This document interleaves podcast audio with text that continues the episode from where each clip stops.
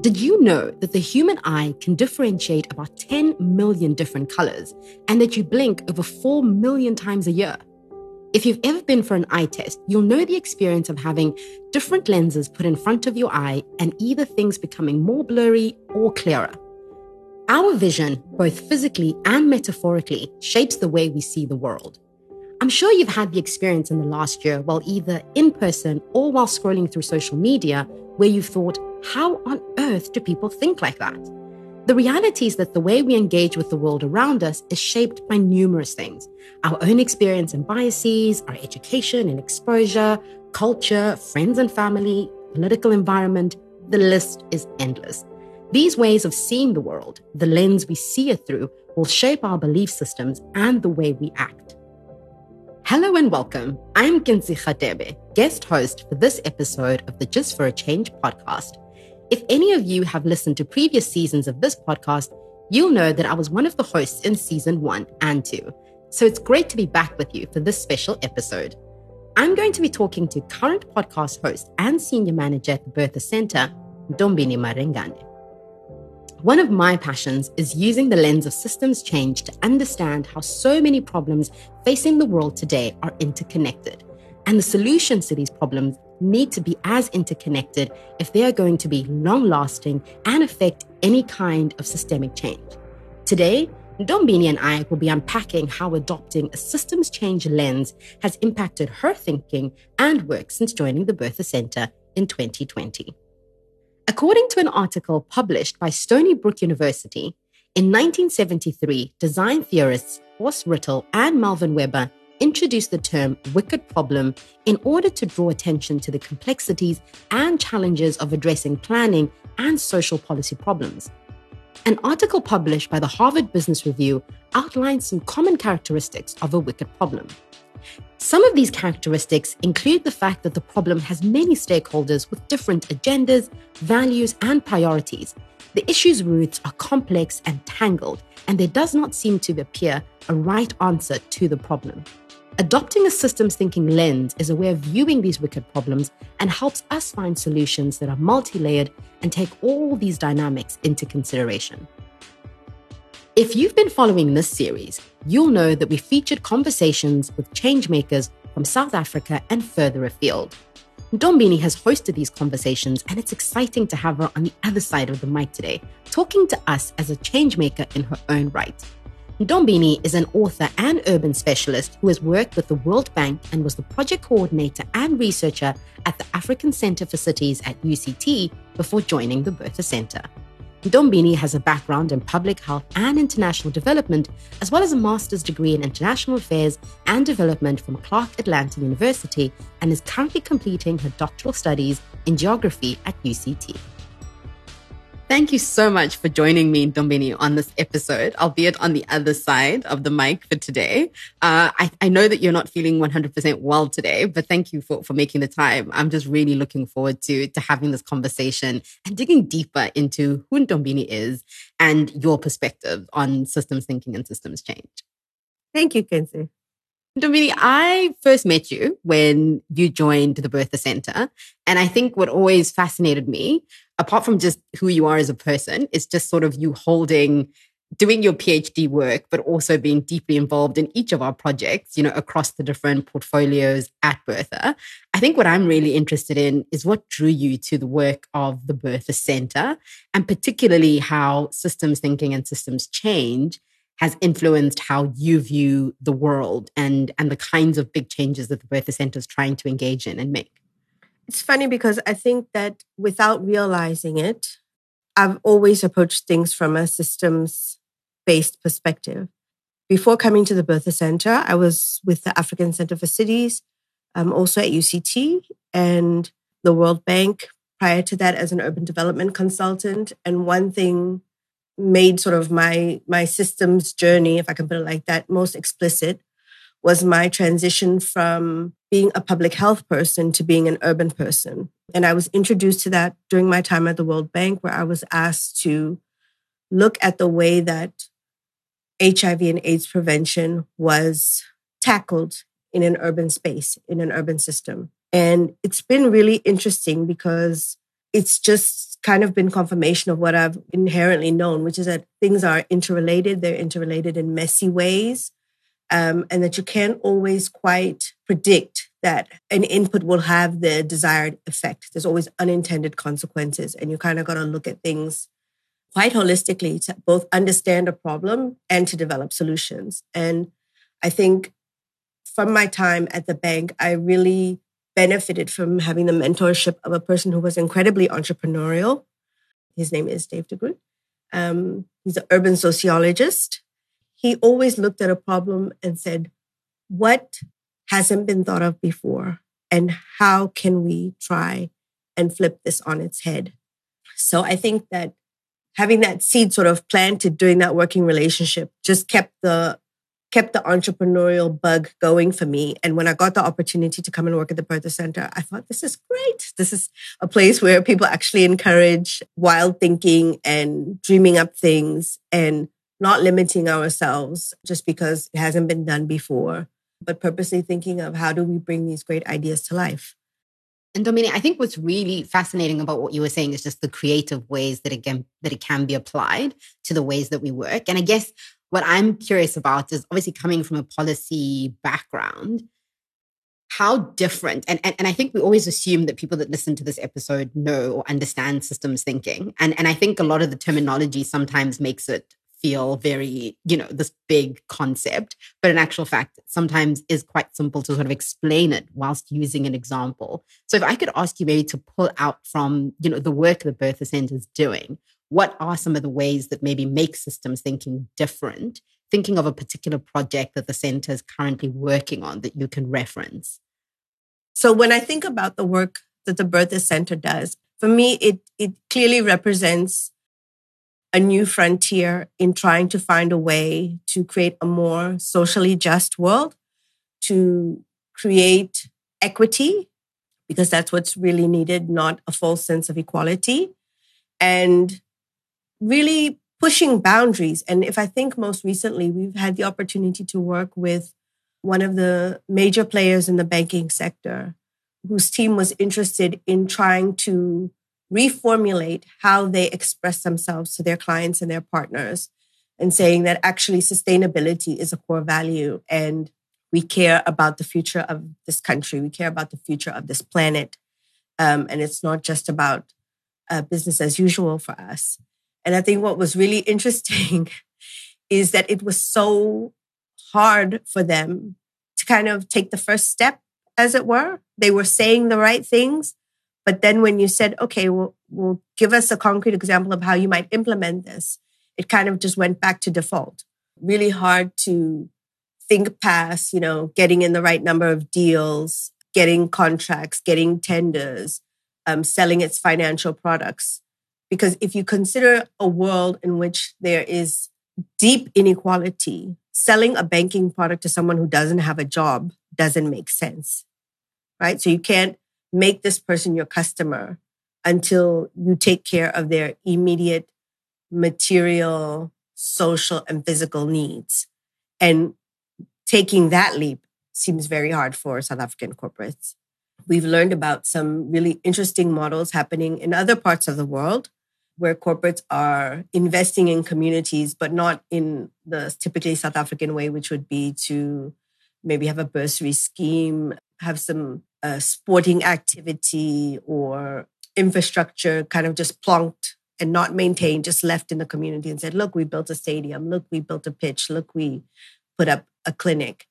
But really investing in a long term relationship with the community in need and being able to take on critical feedback about how what they are doing is and isn't working in affecting the kind of social change and social impact that's needed. So I think that when we look at the Bertha Center and what we're doing, we are in a really amazing position to be partners to these players in in a, a great range of industries from finance to IT to mining and to hold their hands and to help them think through in their context how could systems thinking apply and how could they really do things quite differently in a way that while achieving some kind of financial reward has the much more important impact of achieving collective change. Sure. Ntombini, you've, you've said a lot there. And, and I think there's a couple of threads that I want to pull on. But I think ultimately, when I think about what you've just shared with us, is really talking about the mental models that support systems change. So, how do we think about our society? How do we think about justice? How do we think about equity? Um, and, and, and how do we nudge our society to move towards a space where we're actually thinking about everybody's well being um, rather than just pushing maybe one particular agenda? In the South African context, we've just come from a national shutdown um, a couple of days ago, really politi- a political party calling for real social change and addressing, you know, systemic inequalities in our, in our country. So I, we know that South Africa is, you know, sitting in a particularly unique context where we have this confluence of really very real structural challenges around unemployment, um, lack of access to, to healthcare, education. And this isn't unique to, to the South African context, obviously. So when I think about the work of, of the Bertha Center and even your background, it really sits at this nexus of civil society, you know, business, corporates, um, but also, you know, thinking about government as well. And I think you have this unique perspective of having worked across or having had a foot in all three of these different spaces. And just reflecting on what you were saying now around really holding the hands of corporates in the example that you were giving, I'm curious around what is then that one thing um, that could allow those actors who are wanting to engage in systems change to do it? You know how do we get people to shift those mental models? Because i think you could talk to you know you know corporates and they have their own challenges. You could talk to government and they'll tell you about bureaucracy and, and how slow moving and big government is. And then we have civil society which sometimes acts in silos and isn't acting in interdependent ways. But i'm wondering for those who are listening to this episode who are like don't be me saying all the things that we absolutely should be doing. But from your perspective, having worked with all these different players and stakeholders, if you could just maybe think of one example or one piece that could really mo- start moving the system or players in the system towards engaging systems thinking and systems change frameworks. I'm not a fan of silver bullet answers, so I'll say that first of all because I think that's course, kind of, of how we how we've gotten to where we are. People think that oh, if we just do this one thing, everything will fall into place, and it doesn't work like that. But if I had to choose one area where I'd like to see where I'd like to see a shift that I think could lead to a more holistic conversation about how do we actually tackle these wicked problems that we have in this country. I would say being open to criticism, being open to the fact that just because what you're doing works for you doesn't mean it works, right? So just because I have a business where I'm able to, let's go with the mining example. I'm extracting minerals, I'm creating jobs, and I'm selling this, this uh, commodity on the world market, which is creating profits for the shareholders and, and for the company leadership. That's working for a certain amount of people, but it's not working for everybody else, right? It's not working for the, the migrant worker who comes to, to sell his labor or her labor at the mine and has to live in subhuman conditions because the pay is so little that they they just try and cut every corner so that they can send as much money home as possible. It's not working for the people who are originally from that community who are watching their land, which maybe they used for grazing or for farming, seeing it completely eroded and destroyed for the purposes of mining and which of which they see no direct benefit. So my one thing would be to be open that what's working for you doesn't work for everyone. And to your earlier point, we are completely and totally interdependent. And I think there's a lot of, in the private sector world, there's a lot of individualism, if I can put it like that. And that kind of thinking where I only care about what this does for me, I only care about my benefit, I only care about my my reward and I don't care or think about or prioritize or even acknowledge the impact that my pursuit of my reward has on other people. That's that's really the nub of the problem for me.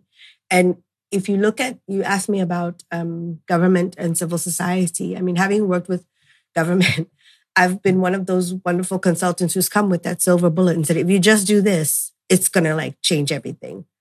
And while it's a great idea on paper, what the plans don't take into account is the political gymnastics that have to happen in order for people in leadership to buy into a new idea. What's not taken into account is the kind of importance that there is in having a, a very powerful political champion with influence and access to resources to actually implement this great idea as a standalone, whether or not an international development agency is there. Because I think people might be surprised, or maybe not, to know that when a, a, donor, an international donor comes with a project to a local authority or to a provincial government or even national government, at least in South Africa, and I think rightly so, there's a lot of skepticism and there's a, a lot of what is what are you really trying to achieve here? Questions. And as people rightly interrogate the motives of these supply side solutions and the people who present them, I think there also has to be, should the idea be proven to be valid and have purchase and be, you know, the right solution at the right time for the right context, there have to be people in local institutions who are willing to put their necks on the line. And that doesn't always happen. So, really, for me, systems thinking is just understanding that you don't do anything solo. Even if you think you're doing it solo, you're not. You're impacting someone else positively or negatively. You may be reproducing inequality without even realizing it because your eyes are so tightly fixed on your reward.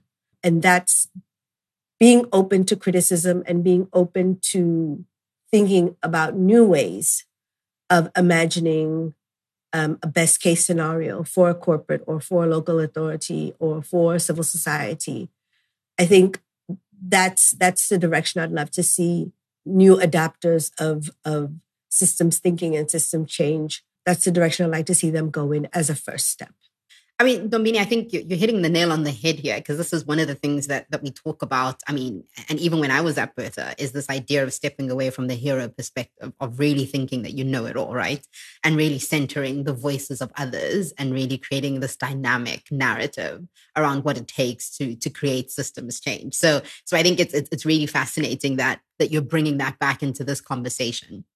And I was actually reflecting on the fact that during the pandemic, it seemed as though there was this window of opportunity where people were more malleable and open to listening to others. And and we saw so much social innovation from government from corporates from civil society. Um, and i think some of the things that i think about nowadays is how do we ensure that the pendulum doesn't swing back. And, and, and I think for me, that's like a really good segue to, to maybe doing a bit of a deeper dive into, into some of the work that you've done and, and maybe just my interest in wanting to understand what shifted and, and changed for you. And, and a place where I wanted to start that conversation is looking at the study that, that you were part of and involved with um, in 2008 with the World Bank, uh, the study was looking at the search for land and housing in, in the new South Africa, the case for Ithemba Lethu. I think it'll be really interesting just to get a sense of what was some of the scope of that work. But really, for me, is really thinking about now that you've been working at Bertha and so deeply immersed in the systems thinking world,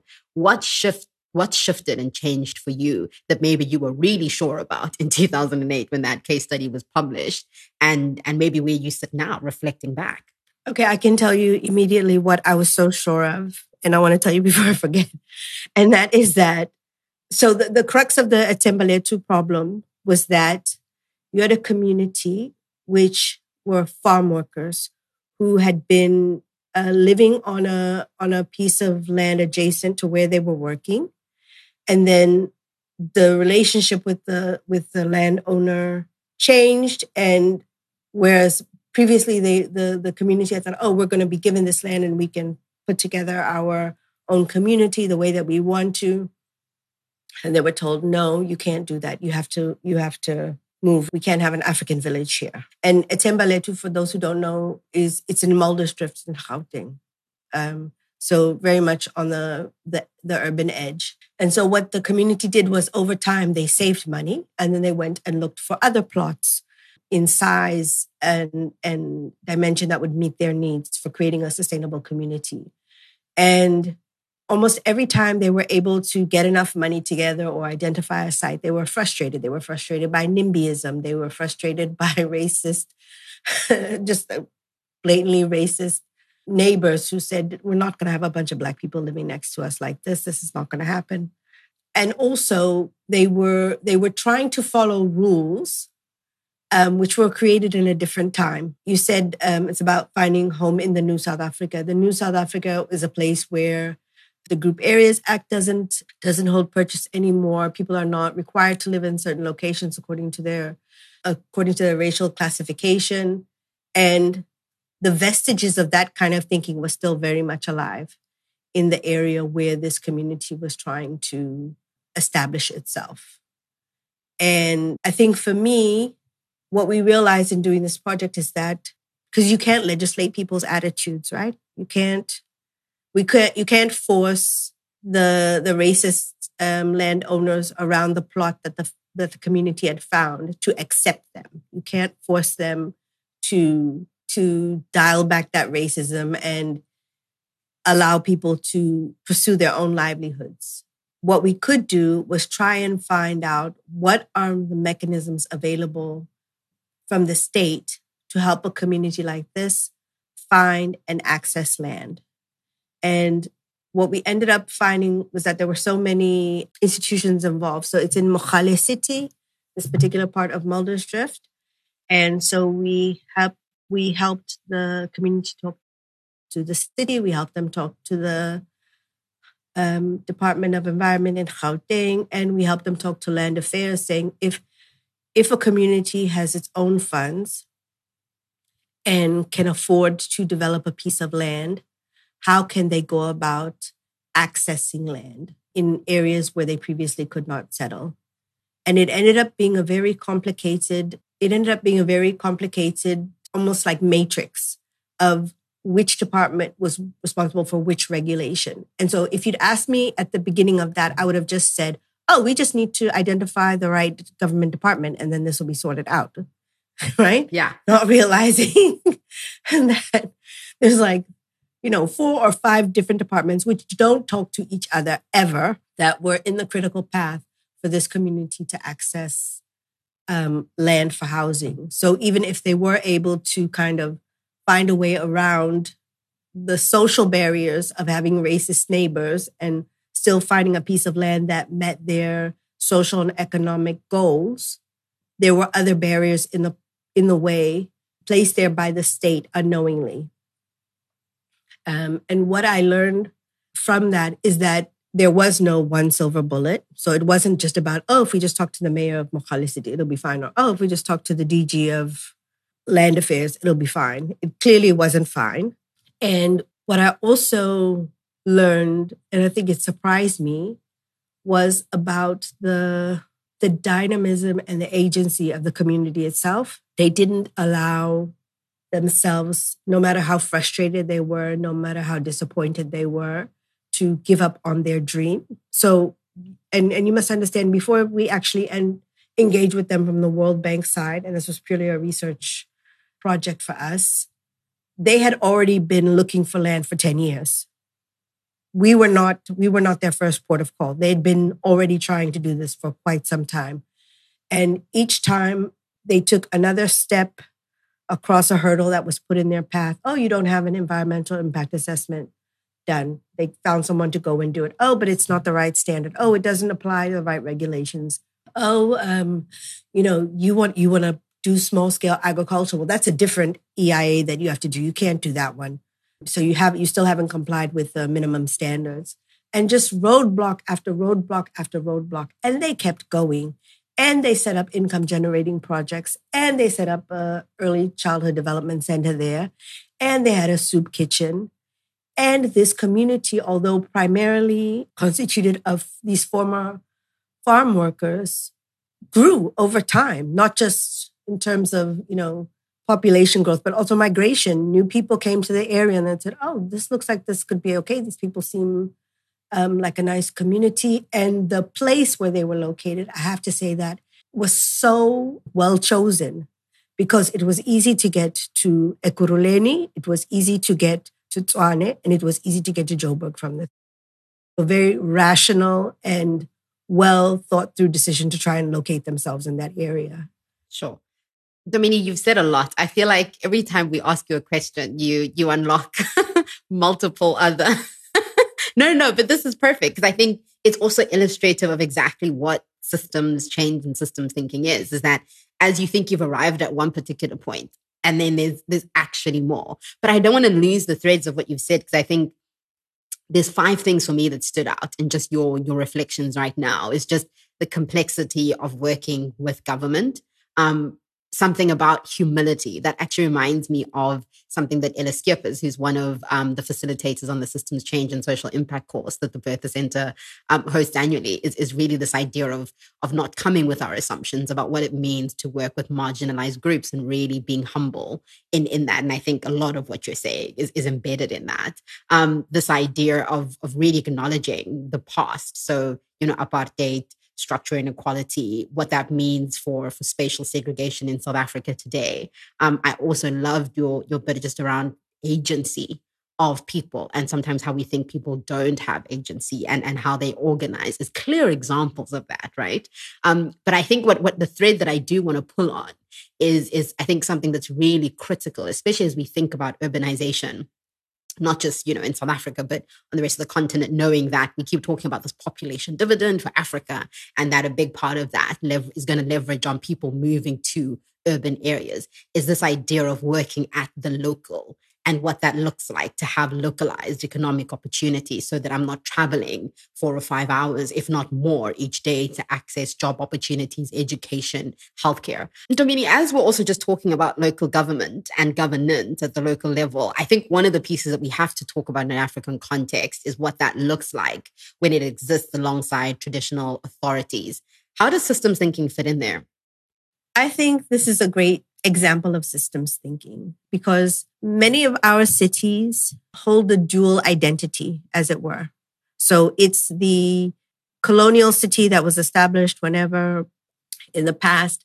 But even before that, there were people living in this area. They were people who were settled there, maybe not in great numbers enough to call it, qualify as a city, but as a town, as a trading center and people had ways of organizing and governing themselves. And one of one of those mechanisms was traditional authorities.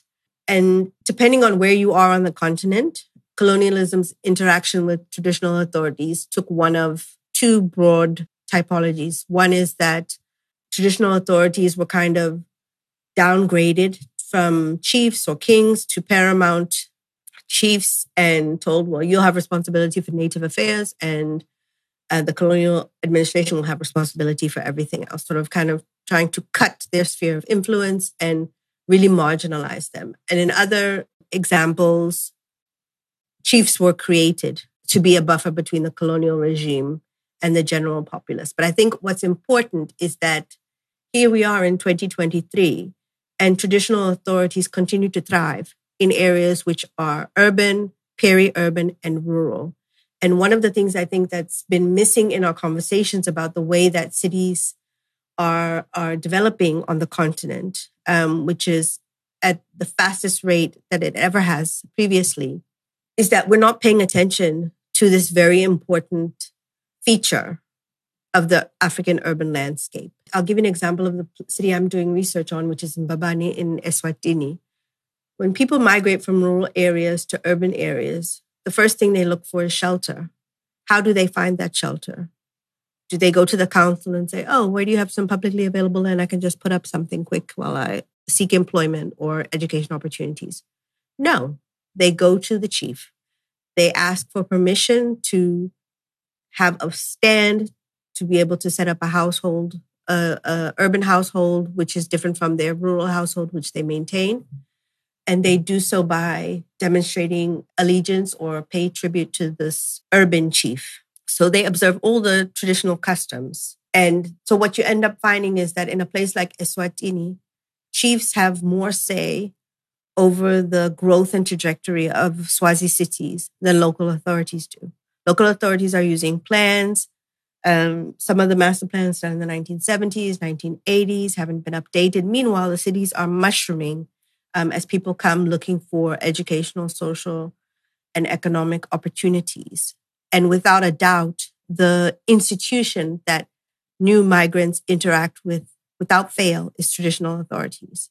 And our current understanding of both governance and public authority doesn't take enough notice of this.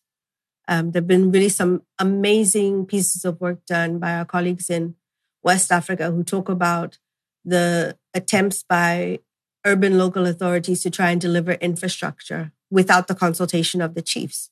And when they come and tell the community, okay, you need to move off of this land because we we, we need to put in um, we need to put in bulk services, people don't say, oh, sure, let's move.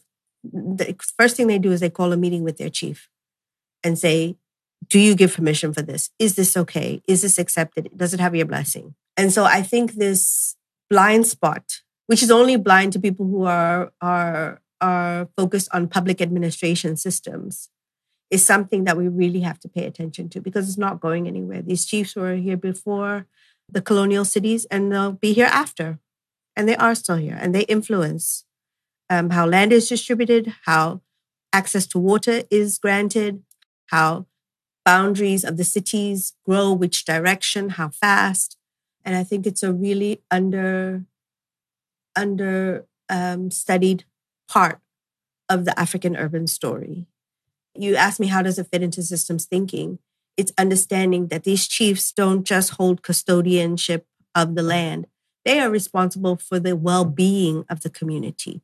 They are responsible for making sure that if someone passes away and that family has children, that those children are taken care of. They're not left to fend for themselves.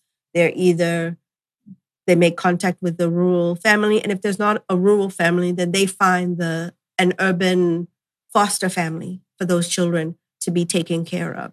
So it's about looking at the traditional responsibilities, you could almost say, of these chiefs and understanding that just because they don't have a seat in a council or a seat in a regional authority, that they still matter and they matter quite a bit. It's it's it's quite it's fascinating. All the the the the the location and and importance of chiefs really depends on where we're looking at, what we're talking about on this continent. And so that really fascinates me because, you know, we're a continent of 54 countries and there are at least 54 different ways to approach this question. Ntombini, we didn't even get through half the other questions that, that I had for you. I mean, you know, you're such a powerhouse. You're a published author. You're researching your PhD. Thank you for taking the time for joining us. Thank you, Kentse. It's been fun. I hope you enjoyed that conversation with Ntombini as much as I did. I was struck by how adopting a systems change lens has enriched the thinking and work Ntombini is involved in. In fact, that's something that makes the Bertha Center so dynamic. A team of people from a myriad of diverse backgrounds, and yet all focused on using their unique perspectives to contribute to creating sustainable and equitable systemic change. If you're interested in finding out more and engaging with the Bertha Center team, please sign up for the monthly newsletter. You'll see the link in the show notes. Adopting a systems lens certainly gives us more of a grid when it comes to tackling some of South Africa's most wicked problems. There is a saying in isiZulu that comes to mind, umuntu ngumuntu ngabantu, which loosely translated means a person is a person because of or through other people. As individuals, we are part of a bigger whole, and the same applies to systems. No system stands alone, they are all a piece of the main, and working towards more sustainable, systemic change needs to be approached in this way.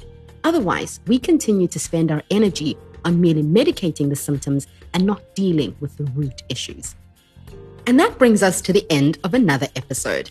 Thank you for tuning in to season three of the Just for a Change podcast, powered by the Bertha Center for Social Innovation and Entrepreneurship with me, your guest host, Kentse Radebe. If you're interested in hearing more conversations with changemakers, then make sure you subscribe to this podcast so you don't miss any of our upcoming episodes. If you've enjoyed this content, I'd also like to invite you to rate and review it wherever you listen to your podcast and feel free to share it with your friends, family, and colleagues. Let's stay inspired and keep changing the way we're changing the world.